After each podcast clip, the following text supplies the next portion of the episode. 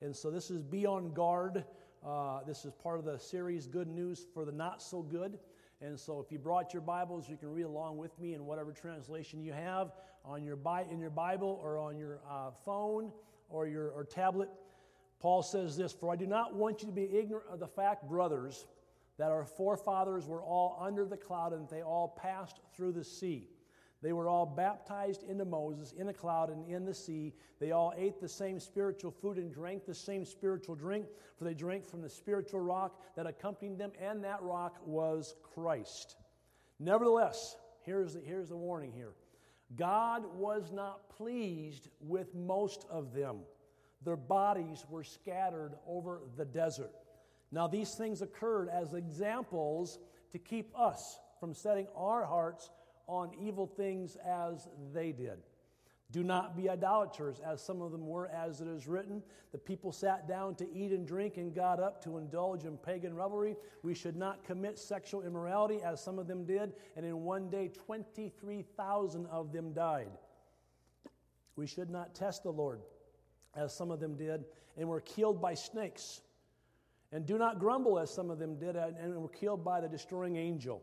These things, once again, repeating verse 7, these things, or verse 6, these things happened to them as examples and were written down as warnings for us on whom the fulfillment of the ages has come. So, if you think you are standing firm, be careful that you don't fall. No temptation has seized you except what is common to man, and God is faithful, and He will not let you be tempted beyond what you can bear. But when you are tempted, he will also provide a way out so that you can stand underneath, stand up under it. So, as we have uh, looked at in, in, weeks gone by, uh, we have established that the children of Israel were literally children of privilege. They were blessed of God beyond measure. They had God's presence, they had God's provision day in and day out, God's protection. They had godly leadership baptized into Moses' leadership. In that sense, they actually had the presence of Christ, and that rock was Christ. They drank from the living water, so to speak. God promised, as you recall, to go before them, to, uh, to work through them, to overshadow them, to bring, bring them safely into His promised land, and to fulfill His purposes. And all that remained was for the people to move forward in willing, trusting obedience. But sometimes things, even though they appear to be so easy, can be so difficult, all right? Unfortunately, that's where the problem lay for Israel. They had everything going for them, and yet Paul says, nevertheless, God was not pleased with most of them.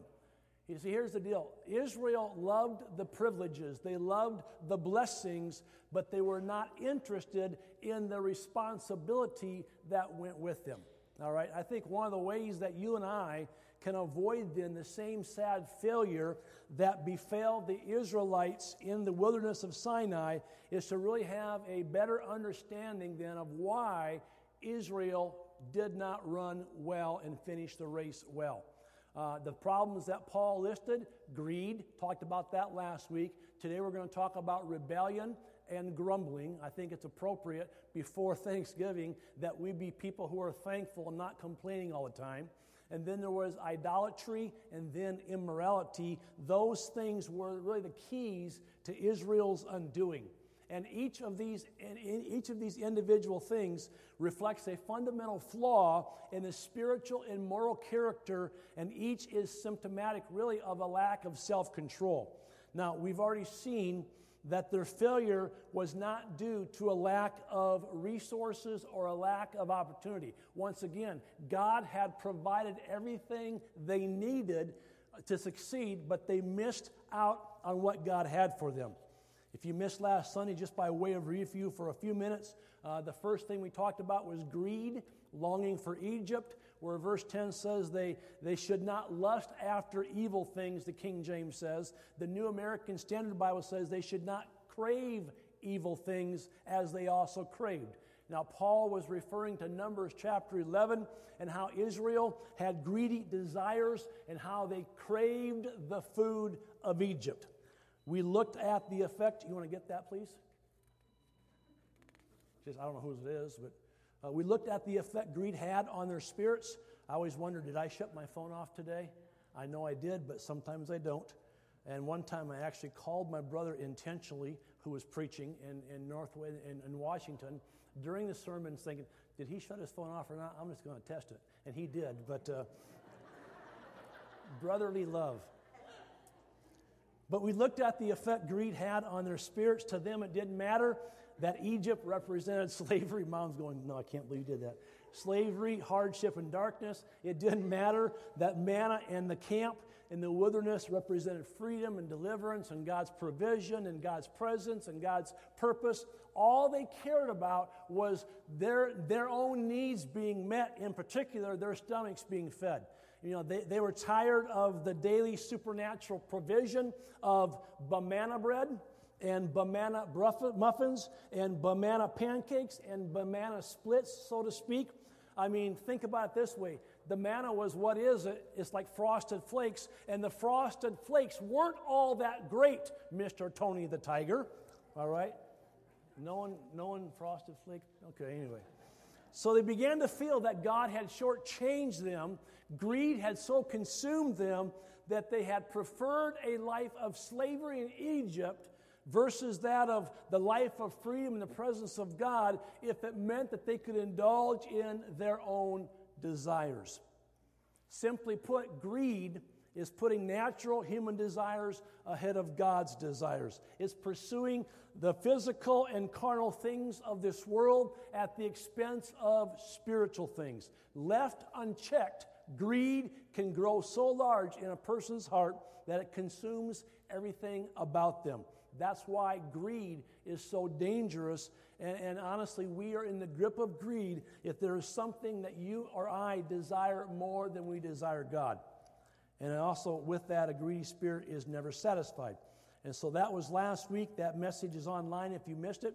But then we come then to today, we're going to talk about rebellion and grumbling. First of all, rebellion. How is rebellion manifested in the church today? Well, it's manifested by those who do not come under spiritual authority, those who are unhappy with leadership, those who say, Well, I'm going to do things my way or, or no way at all, whatever. Now, Israel, you recall, didn't want a prophet anymore. They wanted a king like other nations. And yet, Paul says this. He writes in 1 Corinthians 10 9, Nor let us try the Lord as some of them did and were destroyed by serpents. Another word for try is test. Let us not test the Lord. The Amplified Bible reads of verse 9 We should not tempt the Lord, try his patience, become a trial to him, critically appraise him, and exploit his goodness, as some of them did and were killed by poisonous serpents. Well, greed was one thing that led to the, the Israelites being laid low in the desert. And here we have rebellion against God being another. This specific incident, like last week, greed was Numbers 11. This comes from Numbers chapter 21, and verses 4 through 9 reads The people grew impatient on the way. They spoke against God. Think about this. Uh, if you're going to speak against somebody, just don't make, make sure it's not God. You know, they spoke against God and against Moses, and they said, Why have you brought us up out of Egypt to die in the desert? There is no bread there is no water, and we detest this miserable food, manna. And then the Lord sent venomous snakes among them and bit the people, and many Israelites died. The people came to Moses and said, We sinned when we spoke against the Lord and against you. Pray that the Lord will take the snakes away from us. And so Moses prayed for the people. And the Lord said to Moses, Make a snake and put it on a pole. Anyone who is bitten can, be, can look at it and live. And so Moses made a bronze snake and put it on a pole. Then, when anyone was bitten by a snake and looked at the bronze snake, he lived. Now, the bronze snake there, that, that's referenced in, in Numbers 21, anticipates the sacrificial death of Jesus Christ. Even Jesus himself said in John chapter 3, 14 and 15, just as Moses lifted up the snake in the desert, so the Son of Man must be lifted up, that everyone who believes in him may have eternal life. Now, at first glance, it might appear that the people's problems was once again greed. After all, they were complaining once again about the food and the water. But at the heart of their complaint, and I want you to see this, at the heart of their complaint was a spirit of rebellion. The people spoke against God and Moses. Now, prior to this, God had delivered a powerful Canaanite army into the hands of Israel. Numbers 21, 1 through 4 says, When the Canaanite king of Arad, who lived in the Negev, heard that Israel was coming along the road to Atharim, he attacked the Israelites and captured some of them. Then Israel made this vow to the Lord If you will deliver these people into our hands, we will totally destroy their cities. The Lord listened to Israel's plea and gave the Canaanites over to them.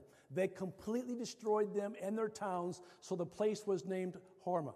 They traveled from Mount Hor along the route to the Red Sea to go around Edom.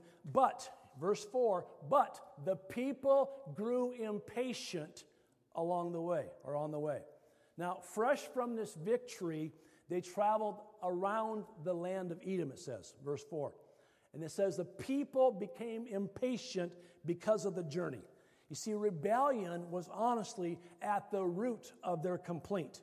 They didn't want to go that way. They didn't want to listen to Moses. They didn't want to follow the Lord's direction as God was leading them through Moses. Perhaps they thought the road was too long. Perhaps they thought a more direct route through Edom would be quicker. At any way, at any rate, they questioned God's judgment. They question God's judgment. Church, anytime we think we know better than God, we're in trouble. Let me say it again. Anytime we think, anytime you or I think that we know more than God, that we're better than God, or we know more about this situation than God, we are in trouble. Proverbs 16 18 says, Pride goes before destruction, and a haughty spirit before a fall. Essentially, rebellion is putting God on trial. God, can you really do that? Did you really mean what you said? Did you really mean what your word says? Are you really true to your word? Can you really be trusted? God, we're not sure. We don't believe you. Psalm 78, verse 8, calls this earliest generation of the nation of Israel, and I quote, a stubborn and rebellious generation, a generation that did not prepare its heart. They were not loyal to God, and whose spirit was not faithful to God. Psalm 78, verse 8. A few verses later in the same psalm, it says this in verses 18 to 22 They willfully put God to the test by demanding the food they craved. They spoke against God, saying, Can God spread a table in the desert? When he struck the rock, water gushed out, and streams flowed abundantly. But can he also give us food? Can he also supply meat for his people? When the Lord heard them, verse 21 of Psalm 78, he was very angry. See, if God be for us, who can be against us? But if God be against you, who can be for you? Hartman paraphrased, not in the Bible, all right? But uh, seriously, he was very angry. It says, His fire broke out against Jacob, his wrath rose against Israel, for they did not believe in God or trust in his deliverance. I mean, you can hear the tone of their rebellious words as I was reading those questions.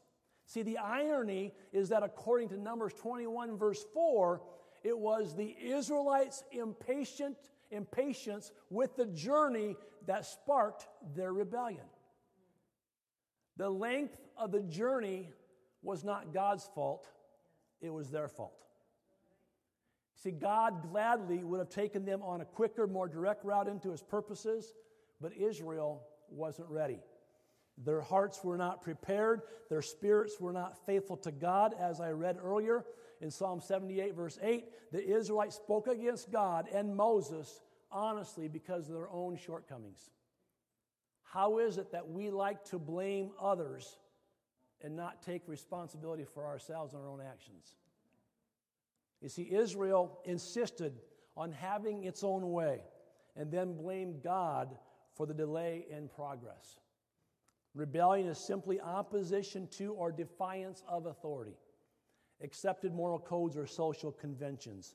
See, God, God's anger burned against the people because of their rebellion, and as a result, he sent fiery serpents among them. Now, I don't know about you, but I don't like snakes.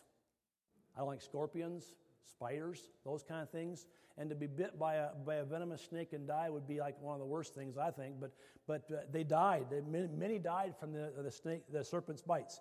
And yet, interesting, even in this story of rebellion, even in the story of God's judgment, we still find the opportunity for repentance and, and restoration and, and that kind of thing. See, once the Israelites realized the magnitude of their rebellious nature and their sin, they appealed to Moses, who had a heart of God, heart for God, a heart of an intercessor, saying, God, uh, be merciful here. And so he interceded for them before God. And then, under God's direction, Moses fashioned a serpent out of bronze mounted it on a pole, set it in the midst of the people, and any snake bit victim who looked upon the bronze serpent, thereby acknowledging their trust and dependence on God for their deliverance, were healed.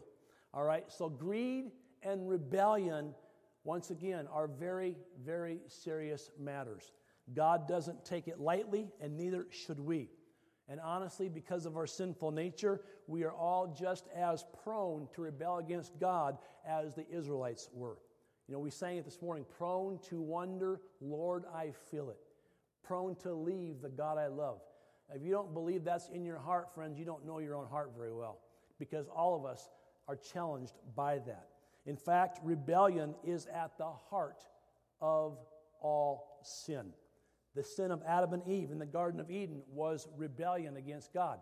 In essence, they wanted their own way, just as Israel here wanted their own way. And so the root of rebellion lies in every one of us.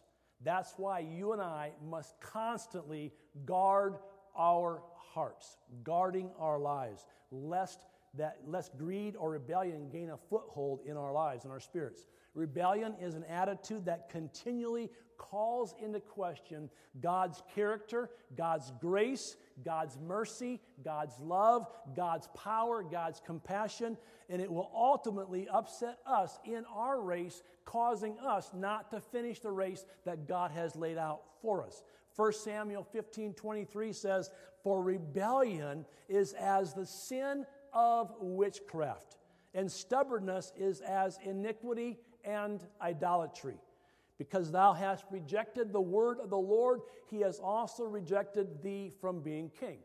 And then 1 Corinthians, once again, 10, verses 6 and 9, we must be on guard so that we never get caught up, the message paraphrase says, so that we never get caught up in wanting our own way as they did. Church, we must never try to get Christ to serve us instead of us serving him.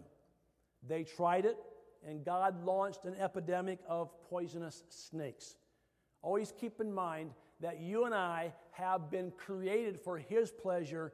He hasn't been created for our pleasure. And we need to keep that in line as well. And so, greed, rebellion, and then we come to grumbling. Grumbling is simply mouthing off to God. Nor grumble, verse 10, nor grumble as some of them did and were destroyed by the destroyer. Simply stated, grumbling challenges God's actions, grumbling challenges what God has allowed. Now, in this regard, the third sin here in this list of five things that Paul listed out, the third sin of grumbling is similar in many ways to greed as well as to rebellion. Grumbling takes many forms. It blames God for our problems and hardships. It criticizes God's actions and God's decisions. It challenges God's wisdom and authority. It, dis- it displays a negative and critical attitude. Uh, gr- uh, grumbling here challenges the authority of those God has chosen and raised up to, into leadership. I mean, uh, gr- grumbling gives only grudging obedience. Kind of like the boy who was told to sit down and behave himself, and the boy says, Well, I'm sitting on the outside, but I'm still standing on the inside. That rebellion, that grumbling, that, that kind of attitude there. Well, the specific incident that Paul refers to about grumbling then is found in Numbers chapter 16. Numbers chapter 16, verses 1 through 35. And because of time, I won't take time to read 35 verses this morning, but here's the Reader's Digest version. A company of 250 Israelite men, led by Korah, Dathan, and Abiram, challenged Moses and Aaron's authority, and they questioned their leadership. In reality, they were challenging God, who had called and appointed Moses and had consecrated Aaron to be the high priest. As a result, Moses summoned each of the leaders to offer incense to the Lord. Aaron would do likewise, and whichever offering the Lord accepted would indicate who God's chosen leaders actually were. Well, at the appointed time, fire from heaven consumed the 250 men offering incense. And here's the story the earth opened up and swallowed Korah, Dathan, and Abiram, along with their entire families and all their belongings. Can you imagine that? The earth opens up, sucks them all in, and closes up. The Bible says they went down alive into the grave. Now, I don't know about you, but I think that would make an, a great movie, an action packed movie to the likes of Indiana Jones kind of action. I mean, the earth opening up. Imagine that. Imagine that on a big screen. That would be awesome to see. Wouldn't it be cool to see this in heaven someday? All right, you guys blew it. You guys were grumbling, you're complaining. You're down, you know. But such an undeniable display of God's power and will should have been enough to convince the rest of the Israelites, you know something? We just saw what happened to those dudes. We're not, we're not going to complain anymore. But check out Numbers 16, verse 41. Numbers 16, verse 41. It says, the next day. Say that with me. The next day, the whole Israelite community grumbled against Moses and Aaron. It's like, you got to be kidding me. You didn't see what happened yesterday? They all knew about it. If they didn't see it, they heard about it. I mean, once again, this is Indiana Jones kind of action here. All right? You throw in Sylvester Stallone and Arnold Schwarzenegger, what a movie, you know? But anyway, it says the very next day, the next day, the whole Israelite community grumbled against Moses and Aaron. You have killed the Lord's people, they said. The next day, they grumbled again. In other words, they did exactly the same thing that got, uh, that got the 250 plus their families sucked into the earth. Now, a note in the study Bible says this the Fire Bible the people had been so deceived that they thought they were the most spiritual among the people. They were so deceived, thinking we know better. Friends, once again, take heed if you think you stand, lest you fall. That's the lesson here. And as a result, God's wrath in the form of a plague fell upon the people. And God said to Moses, Get away from this assembly so I can put an end to them at once. Now, if I was Moses, I would say, God, okay, take care of them, you know. You can be glad I'm not God. Moses, heart of an intercessor. Once again, and it says in verses 46 through 60 Moses said to Aaron, Take your censer and put incense in it along with fire from the altar, and hurry and hurry to the assembly to make atonement for them. Wrath has come out from the Lord. The plague has started. So Aaron did as Moses said and ran into the midst of the assembly. The plague had already started among the people, but Aaron offered the incense and made atonement for them. In other words, God, please be merciful to this rebellious generation. And in verse 48, it says, He stood between the living and the dead, and the plague stopped pause right there. I'll get to verse 49 in 50 minutes. He stood between the living and the dead, and the plague stopped. That's intercession. Anytime you pray on behalf of somebody else, anytime you pray for someone to get saved, you are standing between the living and the dead. And you're saying, God, may the plague of sin be cut off in their lives. God, may you bring repentance to my family member or whoever it might be and the plague stopped. But 14,700 people died from the plague, in addition to those who had died because of Korah. Then Aaron returned to Moses at the entrance to the tent of meeting, for the plague had stopped. Friends, you and I need discernment to make sure that we don't follow leaders who are not from God. Grumbling is often the fruit of a rebellious heart and a spirit not yielded to God. Unbelief also plays a part. See, if our faith is small, or if we have a stubborn spirit, it's easy for us to challenge God when things aren't going our way, when things aren't going well. God, why'd you allow this to happen? God, why are you letting me go through this hard time, this trial? God, why'd you do this? God, why'd you do that? Why, why, why? Now, let me just pause and say it's not wrong to ask God questions. Jesus himself asked God a question Why have you forsaken me? So it's not wrong to ask God questions, but we have to be careful that we don't allow those questions then to turn into the grumbling and complaining and the blaming of God or whatever. We must be very careful because it's easy to let such an outcry of searching faith cross the line into resentful grumbling. Once again, God only always honors the honest cry of faith. Grumbling, however, has no place in the life of the child of God.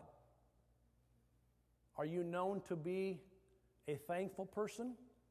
Or are you known to be a person who is always negative and critical and grumbling and complaining? You know what I'm saying? That's, that's what this is about. See, sometimes God allows you and me to go through stuff, difficult times, hardships, trials. And during these times, God may seem to be distant. But that's when you stand on His word and say, I know His word says He'll never leave me nor forsake me, that He is always with me. But God might seem distant, He may seem silent at times. But please understand that everything that God does, everything that God allows in our lives, is for our ultimate good. You know, all things work together for the good of those who love him and are called according to his purposes. Not that all things are good, but they work together for the good. And so it's often difficult to remember that when you're going through a crisis. But one thing, one thing that really difficulties do is reveal our heart status. They show us the condition of our faith life. Now, this was one of the reasons, really, that uh, of why Israel faced these challenges in the wilderness, because God was testing them. He was seeing what they were made of. Moses made this clear when he spoke to a, uh, to a new generation of Israelites poised to enter the promised land after 40 years of wandering in the wilderness. Deuteronomy chapter 8, one of my favorite chapters in the Bible, but Deuteronomy 8, 2 through 5 says this Remember how the Lord your God led you all the way in the desert these 40 years to do what? To humble you. To humble you and to test you in order to know what was in your heart. And to test you in order to know what was in your heart, whether or not you'd keep his commands. He humbled you, here it is, causing you to hunger and then feeding you with manna which neither you nor your fathers had known, to teach you that man does not live on bread alone, but on every word that comes from the mouth of the Lord. Your clothes did not wear out, and your feet did not swell during these 40 years. Know then in your heart that as a man disciplines his son, so the Lord your God disciplines you. See, God led Israel for 40 years in the wilderness in order to humble them and to teach them to depend on God, to do things God's way, not their way, to teach them to obey God. He fed them so they would learn that life comes from God. God fed them supernatural manna, if you will, week or day after day, week after week, to teach them, hey, man does not live on bread alone. That, that ultimately the foreshadowing would be Jesus Christ being the bread of life. God is your very sustenance. That's how we live. And then God disciplined them that they might grow to maturity and be prepared to enter the land and fulfill the purposes and the plans of God. All that was for Israel's good. Deuteronomy 8 16 says, He gave you manna to eat in the desert, something your fathers had never known, to humble and test you, so that in the end it might go well with you. Lord, we don't want this manna. We want the stuff that Egypt gave us. But you were in bondage in Egypt. But we'd rather be in bondage if we can do things our way. Do, do you see where that goes? You know? So the key really to avoiding the sin of grumbling is to clearly, clearly, clearly understand the character and the nature of God. If you want to do a study sometime, I'd recommend studying the attributes of God. Study the various attributes and just see where, where all that fits in into the big picture of things. See, it is God's love and God's concern for us that motivates everything He does. Don't lose that. Difficulties do not come our way because God's ill tempered or mean spirited or because God doesn't like us. Difficulties come as a normal part of life. Here it is because we live in a fallen world.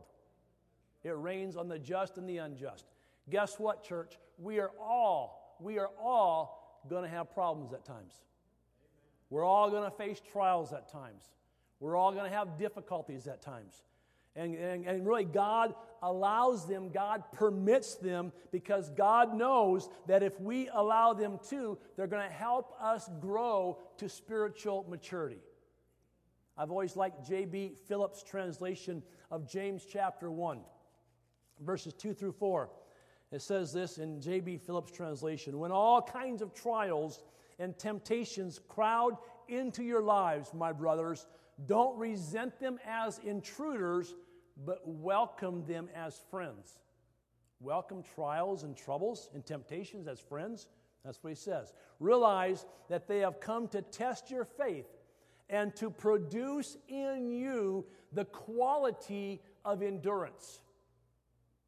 To produce in you the quality of endurance but let the process go on until that endurance is fully developed, and you will find that you have become men of mature character. Once again, God is wanting you and I to be transformed into the image of his son Jesus Christ, Romans 8 29. In Matthew 24, verse 13, Jesus says, He that shall endure unto the end, the same shall be saved. The New International Version reads it this way The one who stands firm to the end will be saved. So, what is God after? God's after Christ followers that have some endurance built into them. And so, God allows tests, trials, temptations, difficulties to come our way. To, here's here's my, my, my paraphrase to prove our mettle, to see what we're made of. There's an illustration that David, David Ravenhill relates in his book. He says, My car was desperately in need of some new tires. So I decided to stop in at the local tire store, which happened to sell Dunlop tires. Upon entering the store, I looked up and saw a large banner advertising five to six tires. The tires ranged from their standard economy tire to the most expensive premium grade tire. Each, under each tire was a short summary of its characteristics. He writes this The economy grade read something to the effect that the tire was good under average conditions. Economy tire. He says, When I read the statistics under the premium grade, I was impressed with all the tests that it had endured and never failed. This tire had been tested in all the great racetracks of Europe. It had been driven in extreme conditions and at great speeds. Just reading the advertisement convinced me, he writes, that this was the tire for me. As I stood there looking at the banner, I sensed the Lord saying, and I quote, That's how I look at my people. Some are good under average conditions but the ones I can truly depend on are those who have been tested under the greatest trials and difficulties and yet show no sign of failure or fatigue. Rather, they have come through the test with greater faith and trust in me. End quote. And then he writes this I believe Job was that sort of man. God bragged about Job to the devil. Go ahead and test him. Drive him as hard as you like and see if he'll lose his trust in me. See, God, once again, tests us for the purpose of discipline and not punishment. It is for correction, it is for instruction. so that we may be built up in our faith and be prepared to run the race with endurance. Testing and discipline help us know our own hearts so that we can love and serve the Lord with pure and true motives. Church, we need to learn to welcome God's discipline. Matter of fact, the Bible says if we're not disciplined by God, we are illegitimate children. think the King James used the word bastard children. We're illegitimate kids. So basically, a sign that you're God's child is that you are being disciplined by the Lord. Now, every loving earthly father, hopefully, should discipline their kids. Everyone doesn't. I've seen the little brats in the stores, all right? Now, I'm, I'm just, yeah. I used to work retail, and I thought that kid needs a good spanking. All right, that's just my own past coming up. Because as you know, the rod was not spared. And that's okay. But every loving father, there's the key. The loving father disciplines their kids. Well, how much more does God love us? Then God allows that in our lives as well. Why is that? Because God wants to see every one of us fully enter into His purpose, His plan, His will to accomplish His purpose for our lives. As it says of David, he served the purposes of God in his generation. See, God wants to be able to look at each of us, and He wants each of us to hear, Well done, good and faithful servant. You've been faithful with a few things. Here, let me put you in charge of many things. Enter thou into the joy of the Lord. So here we have greed, we have rebellion, and grumbling. All three very, very serious sins that led to the downfall of the first generation of Israelites after leaving Egypt. The final straw came when the people listened to the negative report of 10 of the 12 spies who had been sent into Canaan to survey the land, which you can read about in Numbers 13 and Numbers 14. Two of the spies, Joshua and Caleb, said, The Lord would be with us. We can take this land. We can do this. So, two of 10, which tells me, please listen, in God's kingdom, in God's kingdom, major opinion isn't always right. I care less, I care not at all what the government says is right or wrong. It's God's word. And the government can say sex between two men is okay, sanctioned by the government. God's word still says it's sin. Let me be very plain on that. I will not deviate from that. And it's not being judgmental, it's being biblical. All right, amen? Amen? But anyway, so uh, where'd I get off on that one? In God's kingdom, major opinion isn't always right. And, and so here, here's the deal 10 saw the giants, two saw God. Amen. Amen? 10 saw the giants. What's your focus on? Yes. Where's your focus? Joshua and Caleb saw God. See, the other 10 spies said, No, we can't do it. The Canaanites, the Canaanite inhabitants were too strong. Well, heeding the negative report, the people rebelled against God, they grumbled against Moses, and proposed to replace him with another leader that would take them back to Egypt. There's that greed again. You see, God had enough. In pronouncing judgment on the people, he declared that no one of that first generation would enter the promised land. Friends, I want you to see how serious these sins are.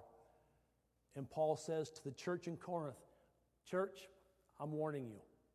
Based on this illustration from Israel's history, I'm warning you. Take heed, be on guard, watch your hearts. You see, Israel's stubborn rebellion and their rebellious hearts forfeited their chance to finish the race and enter into God's purpose for them. The exception, Joshua and Caleb. Because they had remained faithful, they received God's reward of entering safely into the land. However, even they had to endure the 40 years in the wilderness before the promise was fulfilled. Your grumbling, your complaining, your rebellious heart affects others. So an entire generation died in the wilderness outside of God's will and God's purpose.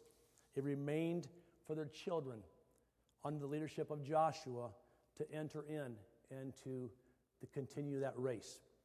Almost an entire generation died in the wilderness because of unbelief. They died because of greed. They died because of rebellion. They died because of grumbling. And next week, Lord willing, we'll look at idolatry and immorality. Also, prevalent sins in America today and in the church today. All these sins are serious. All these sins pose a problem for the church. But idolatry and immorality are so rampant today that they are particularly dangerous. And we'll look at those next week, Lord willing. Keep in mind, church, the wilderness was never God's final goal for the nation of Israel. The wilderness was only to be a place of transition, a place of growth, a place of maturity, a place of testing, a place of trying, a temporary and brief interlude, really, between Egypt and the land of Canaan. Unfortunately, the wilderness became a permanent dwelling place for most of them. For most, sinned against God, and their bodies, it says, were scattered in the desert, in the wilderness. What was intended to be the beginning part of their journey became their final resting place. Church, let us commit ourselves to God. Let us commit ourselves to run the race with perseverance. Even, even when things don't go the way we want them to go. Amen. Let's all stand to our feet. We'll close in prayer.